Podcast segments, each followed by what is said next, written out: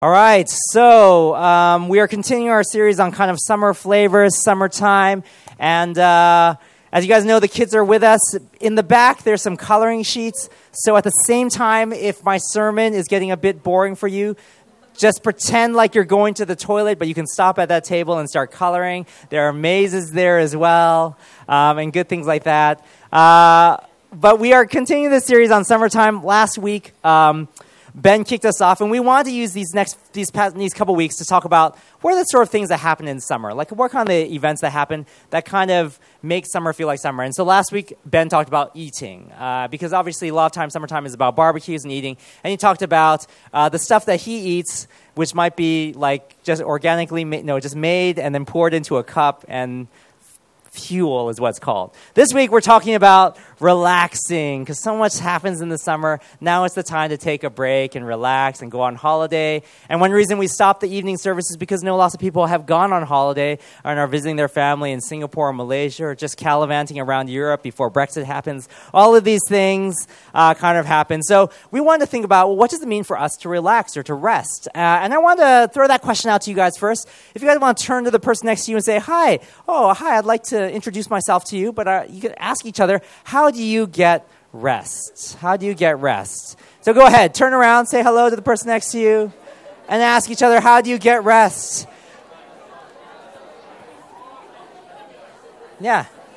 She's an architect, a project designer. Do you get rest? She doesn't get rest, she just builds models constantly.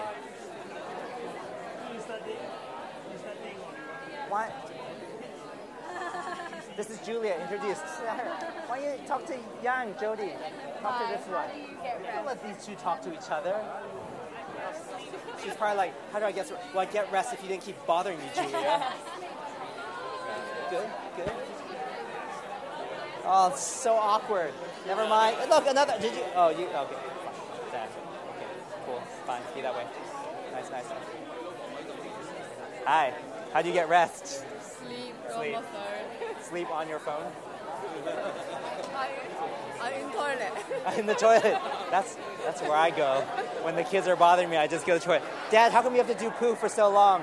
I don't know. Just just go away. That's my my resting space.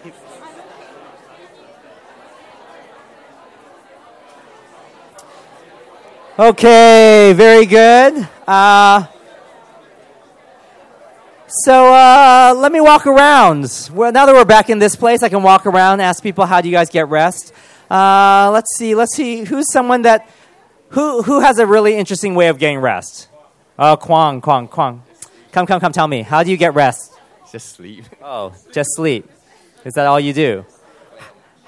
P- play on your phone. Phone phone games, yeah. What phone games do you play? Uh, Sleeping phone games? what phone games do you play? Can you unlock your phone? Let me have a look at it now. No, no, just, just kidding. Can I go through your text messages? No. Okay, who else? We have sleeping is one way to get rest. Wait, let me ask this question then. How many people have good sleep every night? Oh, so just a few of you guys, right? How many of you people wish you had more sleep? Okay, there you go. Okay, wait, let me ask this question. How many of you people feel rested? You feel rested?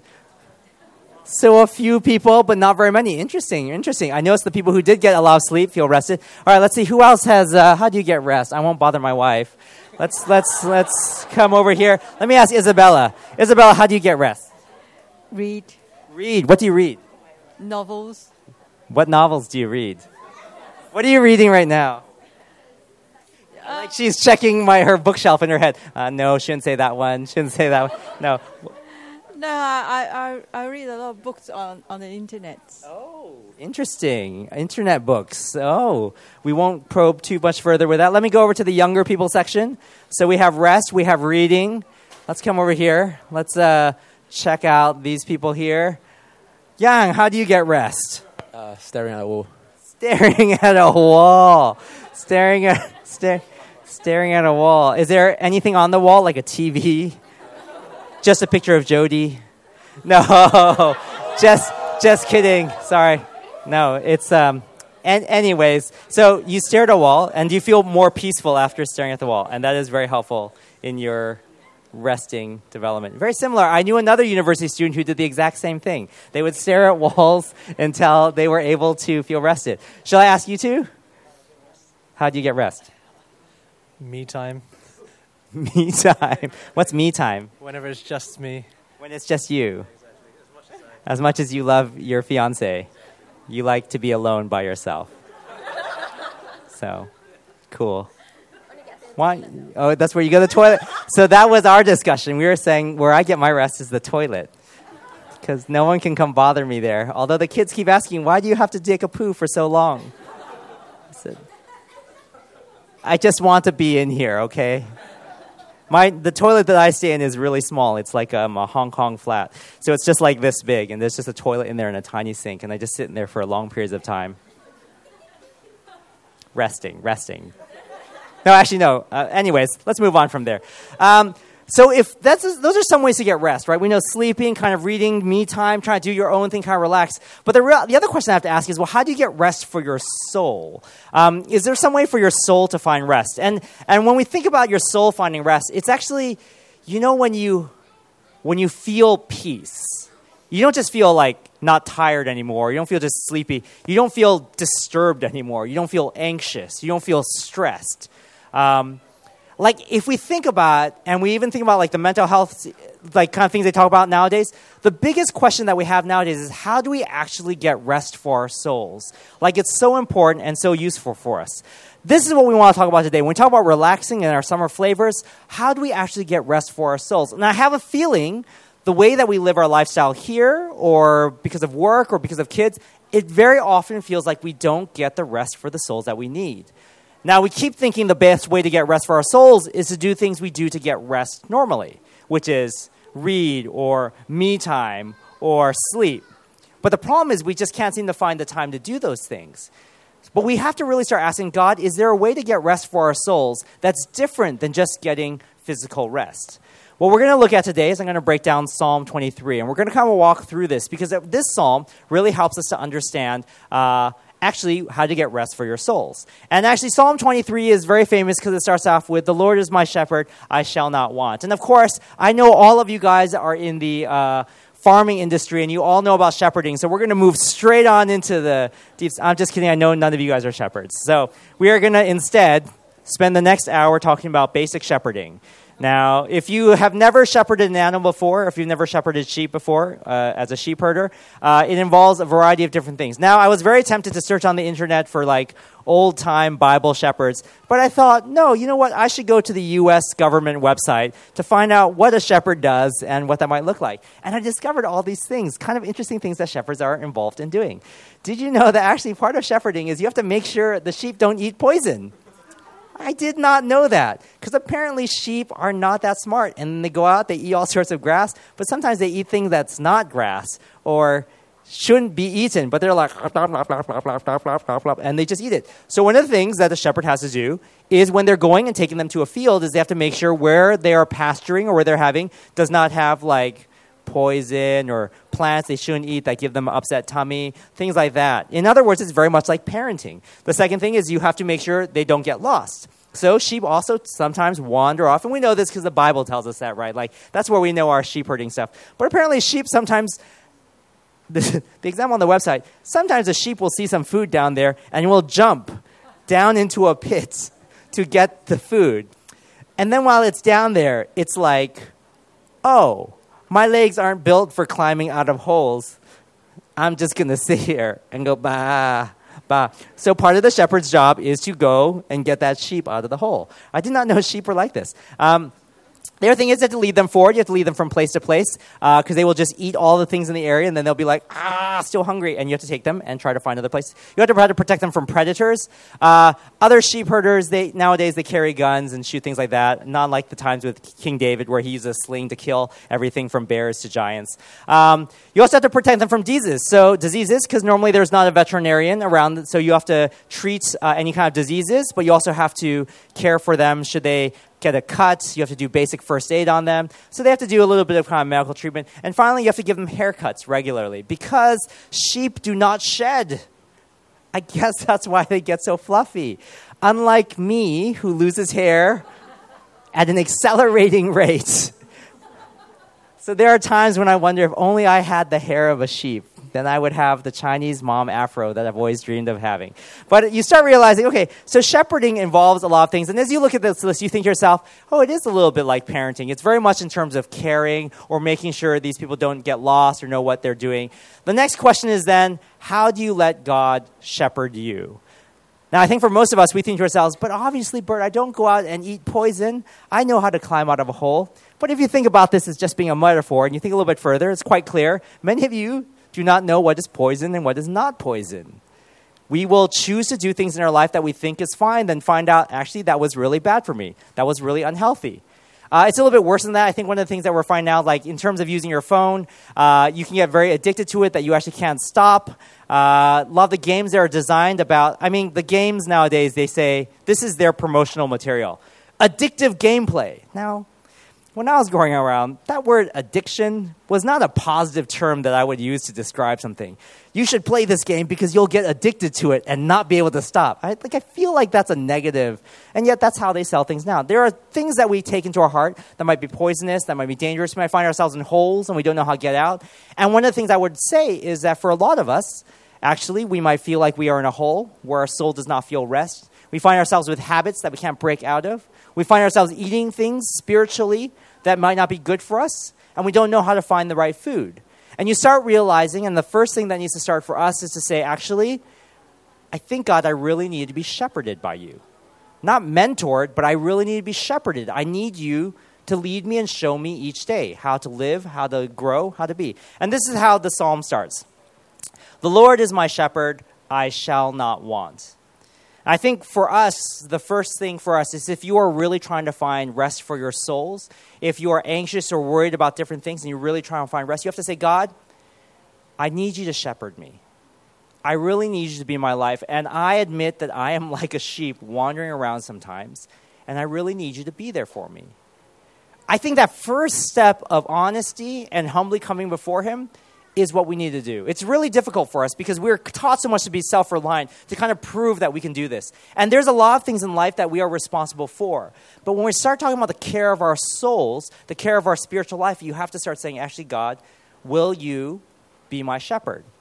The other part of this is it says, I shall not want. It's this idea that actually our God is sufficient for us. If I were to sum up that first two parts, it's really saying, actually, God, I, I want to trust in you. I want to trust in the sufficiency of you, in that what you are is enough for me. You are my shepherd, and I don't need anything else. Now, I don't know about you, but that's, that's really hard for me to accept.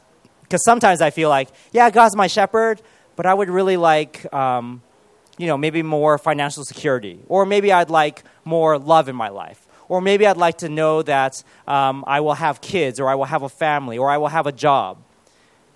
When we say, actually, God, if I trust you as my shepherd, I believe that you are going to lead me to the places that I need to be. And you're going to show me what I need to eat. And you're going to care for me in that way. And I will follow you. The sheep only works best if it's following the, sh- the shepherd, right?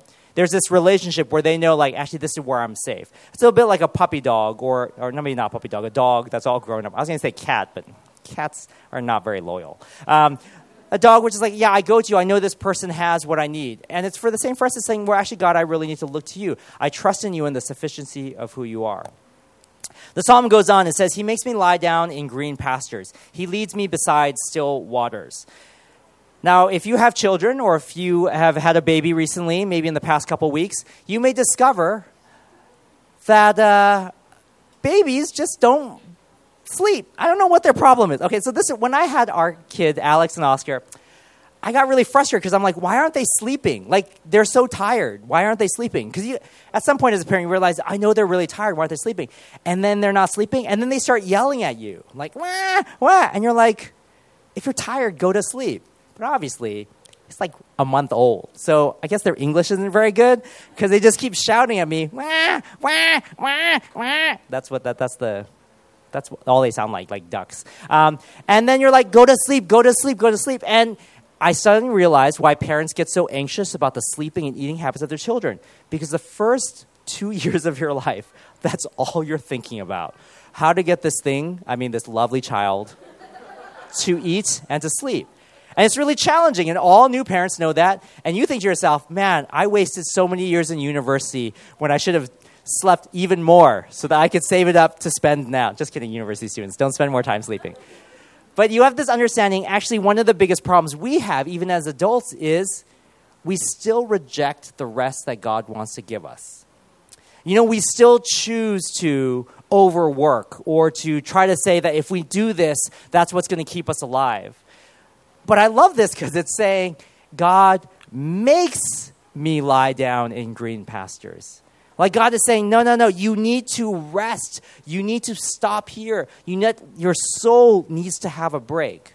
And when you think about the soul care of your life, you're starting to realize, oh man, it's not just my life that I'm burning out or my, my stress levels. My soul needs to have rest. Sometimes it means doing less work, but actually, what it really means is really coming before Jesus and saying, Jesus, you are my shepherd. Make me rest. Let my heart be still. Now, when we talk about that rest, it's like, actually, God, let me know that I do not have to be anxious about my work. I don't need to be anxious about my children. I don't need to be anxious about these things because, God, actually, I trust in you. You are my shepherd. So let me have that rest. He leads me beside still waters. Now, if you've had a chance, and I know Auntie and the Sweden team were sharing about this a few weeks ago, where they got to go out and they were on the lake, they were seeing the lake, and it was so still and so peaceful. And even for the guys who are at Fat Camp, you were out by that man made artificial Whitemoor Lakes, and you could still feel that sense of peace. And yet, I would bet for most of us, when we think of water, we don't think of a still, peaceful lake. We normally think of there's some storm going around, or there's a dam about to break, or there's flooding. It's a pretty disastrous kind of time. What God is saying is not only are there pastures where I will bring you to have food and rest, but there will be that peace there. Now, if this is where you are, and each of these verses, you have to stop for a moment. You have to say, actually, God, what I'm taking away from today is that I need you to shepherd me. I need to trust that you are my eternal shepherd. If it's not that, then maybe it's this God, actually, I need you to make me lie down, and I want to obey you. I want to obey you in that. Let my heart have that rest and be by that still water again because I cannot manage this storm anymore. Uh, I'll give you a tip about parents. So, as a parent, you can be really stressed out that your baby's crying. It's crying, crying, crying. You get really frustrated. You're like, why aren't they sleeping? It's already like they've already been awake for an extra two hours, and now I'm getting really stressed out. And then they finally go to sleep. And you're so agitated, you're so angry they haven't slept. But as soon as they go to sleep, you take out your phone, you start looking at pictures of them. Like, oh, look how cute they are. And then they wake up again and you're like, oh, why are you awake? And it's so weird because you're like, on one hand, you love them when they're asleep, and when they're awake, you're like, and part of it's the stress because you want to be in control of a situation. And for the child, it's stressful too because they're like, I don't know what's going on. I don't even know what sleep is. Maybe if I sleep, I'll never wake up because I don't understand these things. And then they're all really stressed. In our relationship with God, God doesn't just wait for us to sleep so he can be happy but he's actually much better than us. And we're resisting him because we think to ourselves, well, I think I want to do what I want to do. But actually, what we need to say is actually, we are best, or we're in a best place when we are trusting God and saying, actually, you are right. I do need to pause. See, when you start looking at this, you realize the rest for your soul comes when you are spending time with God. Not just out of duty, but actually because you know that's where the shepherding happens. When you're talking about still water, a place to drink, he's saying, That's my living water. Come to my word. Like, we don't read the Bible because we're supposed to as Christians. Yeah, maybe you do. But actually, we read the Bible because we need our souls to be restored. It's the most powerful thing when you can actually stop and say, Actually, God, let me be still here in the green pastures where I will have the feeding from your word and I can trust that as I'm doing this, there will be enough time for everything else. There will be enough time. When you look through the Bible and you hear stories of Daniel faithfully praying, or you look in seeing God taking Jesus taking time to go up the mountainside to pray, you start realizing they always knew that the source of our strength or our peace in our life comes from Jesus, which means spending time with him in there. So when I first came to this country, I lived in Loughborough. Loughborough is a very flat place. I didn't know very much about the city. I didn't very, know much very much about this country. And I lived in Loughborough, and uh, because my missionary friend who was here working for COCM lived there, and he had this big house uh, that they were renting. Uh, right across from AWM's new headquarters, actually. Uh, there, and uh, I stayed at the very top, and it was really sad for me. I was really, um, I was quite sad being in this country. Uh, I was waiting for the sun to come out because it was summer, and I didn't realize that hit or miss, the sun may come out tomorrow, it may not. And uh, it was raining, and it was summertime, and it was very different than Los Angeles. Uh, I didn't have any friends. I was living with this family with two kids uh, in a city called Loughborough. That's very flat. That didn't have a Chinese church. Uh, they all went to Leicester, and I was like, okay, well, what am I doing here, God? And uh, back then, I, I didn't have uh, mobile phones that I could just FaceTime a friend in the States or text message them. I'd have to plug my laptop into the 56K modem and uh, send an email. So I was like, okay, we're not, that's not happening. So I had no other choice but to read God's Word because I did not want to read the other books on the shelf. So I was reading the Bible, and I was reading through Romans. And I read through Romans, and this late at night, and I read through Romans chapter 1. I said, This is so depressing. I know, God, I know I'm a sinner. I know it's really bad. The next day, I read through Romans chapter 2. I was like, Oh, it's still really bad. And Romans chapter 3, the next day, I was like, Oh, man, we are all sinners. We're all, we all deserve condemnation. Gosh. Whew, go Bible. Um, then I got to Romans chapter 4, and then suddenly it was like, Well, actually, but because we are so bad, God loves us so much. And, and, it, and at that moment, it was like my soul was restored. Like all the stuff I was worrying about, like no longer mattered. There was just such great peace in knowing that God loved me. It's that, that when suddenly I'm like, wow, this is a green pasture. Wow, this is a still lake. That even though things seem out of my control, it doesn't matter because our God is really the great shepherd. If you in your life, if you know that things are not where you want to be, actually the shortest distance to getting things right is to read your Bible. When you spend time with God and say, actually, God, let me look at your word. I'm not going to look at my phone right now. I'm going to actually switch it off and go to a paper Bible because if I try to use my phone Bible, I know I will switch apps within two seconds. But actually saying, I'm going to go and use this paper Bible, I'm going to spend time with this because God, I need you to shepherd me. It is really understanding that we need to be still. We need to drink water because then we will be refreshed. The psalm goes on, and actually, it's kind of, you know, then it comes to this amazing verse, and I, I had to separate this from everything else because it outright says, He restores my soul. He restores my soul. Now, when we bought our house, um, uh, we, the house that we live in right now, when we first bought it, it was, uh, we, we, we thought we were really good. We thought we were, re- okay, we thought we were smart people. Uh, me and my wife, we thought we were quite clever, so we bought this house. Oh, so good. We're going to restore it back to its kind of restore its 1930s features. Um, my wife was pregnant. Then we're like, oh, actually, this project is much bigger than we thought. So we had to live with Kang. We lived with Kang for like a few months just together. Uh, and Kang was like, he wasn't even a Christian then, but he still let us live in his house. And uh, and the worst was, Fan and I said, well, let's go out to eat. This might be the last time we go out to eat. Still a couple months before the baby comes. And then we get a call from our builder, and it's raining. It's pouring outside right now, and our builder calls us up and says, oh, we can't find any footing in your house. Like, we, we dug out this big hole, but you seem to be missing a foundational piece of your wall called the footing. And maybe you should come here and have a look. And my wife were in a, where is this, Thai restaurant in Harborne, and we're like, what is happening? You're so pregnant. What's going to happen? So we get up, we pay for our bill, we go there, and it's like a mud jacuzzi. There's a giant pit of mud, and he's there, our uh, Eastern European uh, builder, whose name is Rad. That's a cool name. Is like, oh, we can't find the footing. Like, we think there's no footing here. Do you have any building work saying this house was built in the 1930s? This is not the extension part. What do you mean there's no footing? We just can't find it. So we can't do any work until we get it. It might delay everything for a couple months. And I just kept looking at my wife and seeing how large she had become due to the child in her.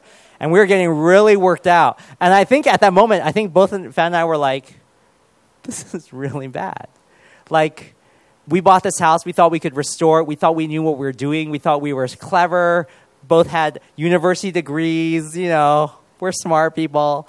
And then we're like, oh my gosh, we don't know anything, and now we're doomed. And I remember we, we went back and we, we prayed, and we're like, oh gosh, this is really bad. And we were kind of stressed out because, and then we, it was one of those things where, okay, God, well, we just have to trust you, and then somehow it's going to be okay. Our last picture of that night was this idea that this whole hole that they had dug in the ground, that they had already supposed to have filled with cement, was just one giant mud bath. And we're like, he said, well, we'll see tomorrow when it drains out. When it stops raining, we'll have a look. And so my wife were like, oh gosh, I don't know. Now, before I finish that story, I think for a lot of us, we th- our souls need massive restoration. And we think we're smart enough to do it ourselves. We're like, oh, I just have to do this, or I'll just do this, and it'll be fine. Or if I just get this person to fall in love with me, everything will fall into place. You know, we have all these stupid ideas from TV on how our lives can get restored. But actually, all, what you really need to do is say, God, I need you to restore my soul. I need to fix it because it's falling apart. At that point, uh, my wife and our, our confidence in our builder was so low. Our confidence in the fact that we could actually move in this place was so low. Um, all we knew is that we were living off the generosity of Kang, which was really great. Um, and so, what happened is the next day they called us up and said, we found it. We found the footing. It's kind of far back, but we can just put a little bit of concrete there and it'll be all fixed, and then we can screen it. And I said, My wife's really pregnant. Do you think this will be finished soon? He said, Yeah, I think we can be able to get done before the baby's born. And of course, we're like, We don't know when the baby's going to be born. God, please let it be late. um, so um, praise God, it was late. the, the, the house got built, the house got fixed, everything was okay, um, and we managed to move in uh, with still about uh, a few weeks left to try to paint it and get it set uh, before the before the kid was born, uh, before Alex was born. Um, and it was one of those moments where you start realizing um, when we try to be in too much control ourselves, we might find that that's why things are falling apart. When we talk about our soul, you're really saying, actually, God, this is the spiritual part of me, so I need you to restore it. I need you to fix it. The way I look at this world, and the confession is the way I look at this world is wrong. The what I think is right may not be right. And I really need you to restore me. There is this beautiful picture of soul restoration where what might feel hard or broken or impossible, God can actually bring life into. He can patch up the areas that are not functioning right. The things that suddenly make you angry, you know you are sensitive, or you know that you lash out, or you struggle with commitment. Those are the things where God is saying, actually, I can restore that. It doesn't matter what your background was. It doesn't matter what you went through, but I can lead you forward in that. And our prayer starts becoming, yeah, actually, God, I need you to shepherd me, to lead me in the right place, and I need you to restore my soul at this point, the verse uh, shifts a little bit. It's still talking about the example uh, pastorally of a, of a sheep and a shepherd. And it says, He leads me in paths of righteousness for His name's sake. Um, but now it's drawing the relationship between the shepherd and us a little bit closer. Um, and this, He leads me in paths of righteousness for His name's sake is really important. So on the back for the kids, I, I, there's a maze. Uh, there's a maze kind of project.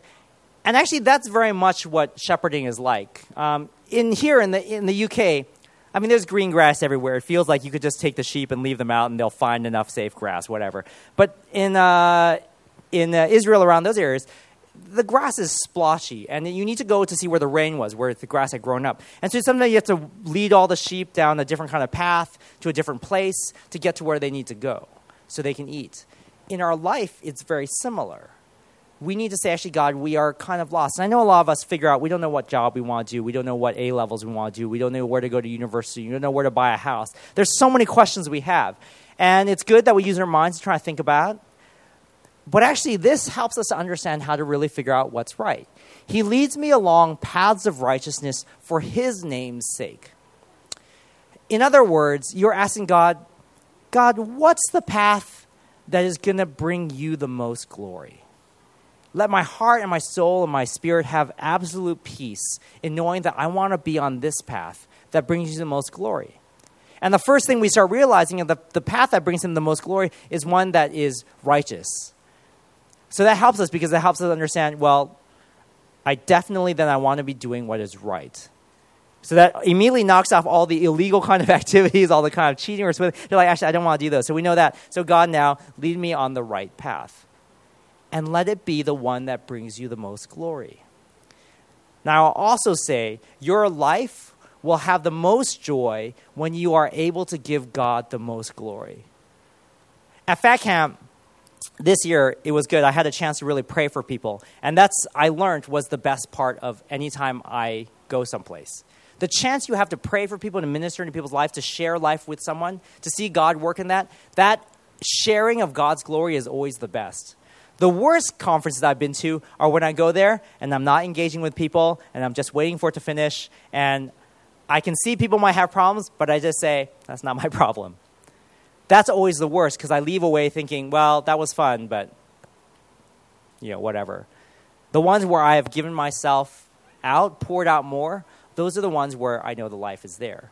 For us, it's the same. You can find actually your soul restored when you are more active in doing what God desires you for to do and walking his main, in his name's sake. It's really saying, walk his paths, see his glory. As it goes on, then, it says, There will be times, even though I walk through the valley of the shadow of death, I will fear no evil, for you are with me, your rod and your staff, they comfort me. Now, this is a powerful image because sometimes they're in the dark, like it's gotten very shadowy, it's very hard to see. And she, maybe their eyesight's not so good, they don't know where the master is or the shepherd. So the rod and staff comforting him is the, they can feel it. They can feel the rod and staff there. So they know actually my shepherd is still near me. It's the same for us, knowing, hearing his voice, seeing where he is. For us, the thing is, when you are going through very difficult times, very hard times, it is still saying, God, I need to sense your presence. I need to know your presence. And I need to trust your presence is there. There will be times in your life when things get so dark and so difficult, you feel so alone, feel so lost. Maybe it's transitions that you're going through in your life. Maybe it's transitions physically, that things happen within your family that cause something different to happen. But in all these things, you're saying, God, even though it feels so dark here, even though I'm in a valley, I know you are with me. I can sense that you are still here, and I trust that you are with me always. It's this idea that you are not staying and living in this valley, but you are just walking through there. But you still know that God is there with you. As the verse comes to an end, it kind of changes. The metaphor moves from a shepherd, but actually now your relationship with God has developed. It's, you prepare before you prepare a table before me in the presence of my enemies. You anoint my head with oil. My cup overflows. Suddenly, there's this picture of actually, it's not just shepherding as you as an animal, but you're suddenly sharing in this meal like you are family. Now, preparing a feast before your enemy suddenly says, actually, this is a celebration. We are here together. Where suddenly you are not God's just his shepherd, but you are his friend, you are his child, you are his family. And this preparing a banquet before your enemies, it's almost like saying, you know what? This meal, this fantastic glory, this abundance that you see here, your enemies are going to look at that and say, wow, actually, your God is good. Your God is faithful. Your God is the one that we can trust. It really demonstrates God's faithfulness, but also talks about his abundance and his triumph. When it says your cup overflows, it really means that God pours so much that is just spilling out. In Chinese, uh, the word that we use is wasting, but actually, in God's terms, it's I have so much to give to you, it will overflow. And actually, the image that he uses is he will fill you up so much that it overflows and pours on to other people one of the pastors from London, and when I was at Fat Camp, spent some time talking to him and, and praying with him. And he says to me, Bert, how come you have so much to give? Like, how, how, how can you have so much love to give? And I say, it's just the grace of God because I've been blessed so much by our church, by the support that we have, that I'm eager to pour that out to those around us. With us, we sometimes face a lot of different kind of enemies, whether it is change or whether it's actual people in our workplace that cause us trouble, whether it's uh, ex boyfriends or girlfriends, or sometimes it might even feel like our parents or our family. And our natural inclination is to feel hate, to hate them, to want the worst for them. Well, God is saying, actually, take your eyes off your enemy, whether it's your sin or your struggle or an actual person, and put your eyes on me. And when you put your eyes on God, you're saying, actually, no, God, I trust you because actually at some point, I am going to be feasting. There's going to be so much abundance. And the idea that the enemies see this is like not you gloating over them and say, ha ha ha, I have all the food, I'm at Look-In, and there's no seats, you have to stay on the outside. But rather, it is see all this abundance.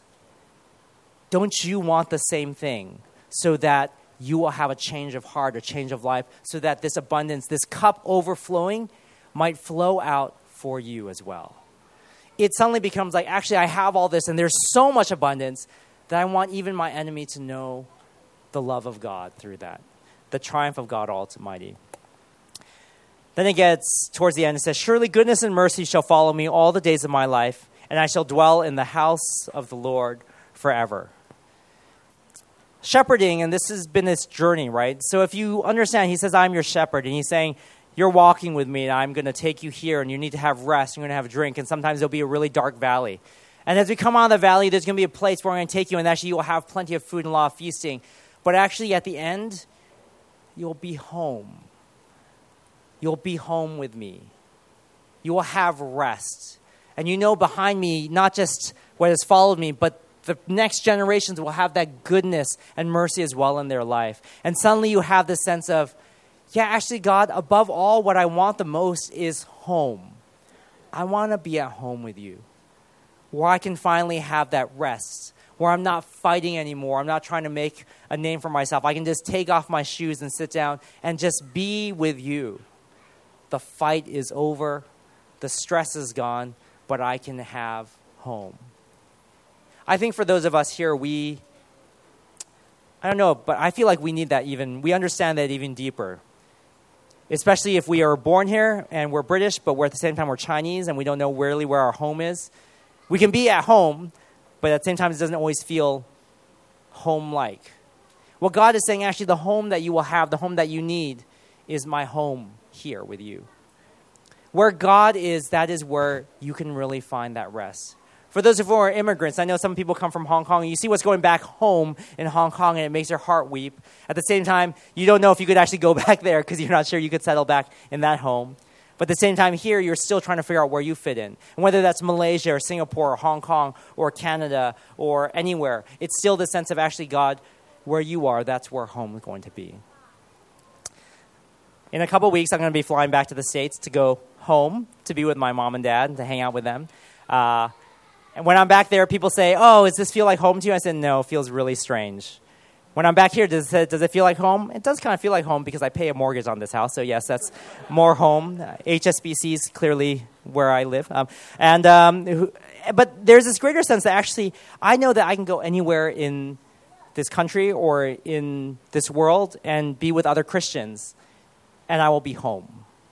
To be able to fellowship with them, to be able to share with them, to have that life there. And you know what really makes it feel like home? When you're there together and suddenly you start talking about God and you hear their testimony and then afterwards you're praying together. And it's like, wow, it is amazing to be home. This verse, knowing that actually goodness and mercy not just follow us, but actually all the days of our life we will dwell in the house of the Lord.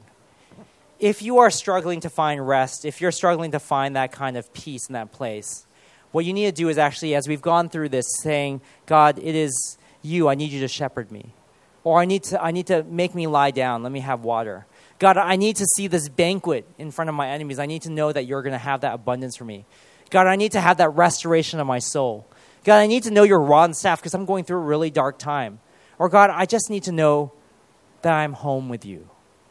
For each of those areas, whatever God is pressing in your heart right now, let us respond in worship and in prayer to that. As we before we come to the worship, shall we actually just read this um, read this psalm together? And I've got this here, um, and we'll we'll just read it read it out. Shall we? Shall we? The Lord is my shepherd; I shall not want. He makes me lie down in green pastures. He leads me beside still waters. He restores my soul. He leads me in paths of righteousness for his name's sake. And even though I walk through the valley of the shadow of death, I will fear no evil, for you are with me. Your rod and your staff, they comfort me. You prepare a table before me in the presence of my enemies. You anoint my head with oil, my cup overflows. Whoops. Surely goodness and mercy shall follow me all the days of my life and I shall dwell in the house of the Lord forever. Let's pray. Lord Jesus, we thank you so much because you are so good to us. And we thank you, Heavenly Father, because we know that you are the one who provides for us. As we come and we worship, as we come and respond to you today, Lord, let your spirit really speak into our hearts. As we've reflected on this psalm, let our prayer respond that same way. So when you meet us here, we speak into our lives, into the troubles, into the worries, into the stress, into the anxiety, into the fear. And let us know that peace and that rest that comes in you. we come and we want to worship you now. You are great shepherd. In Jesus' name we pray. Amen. Let's come and worship.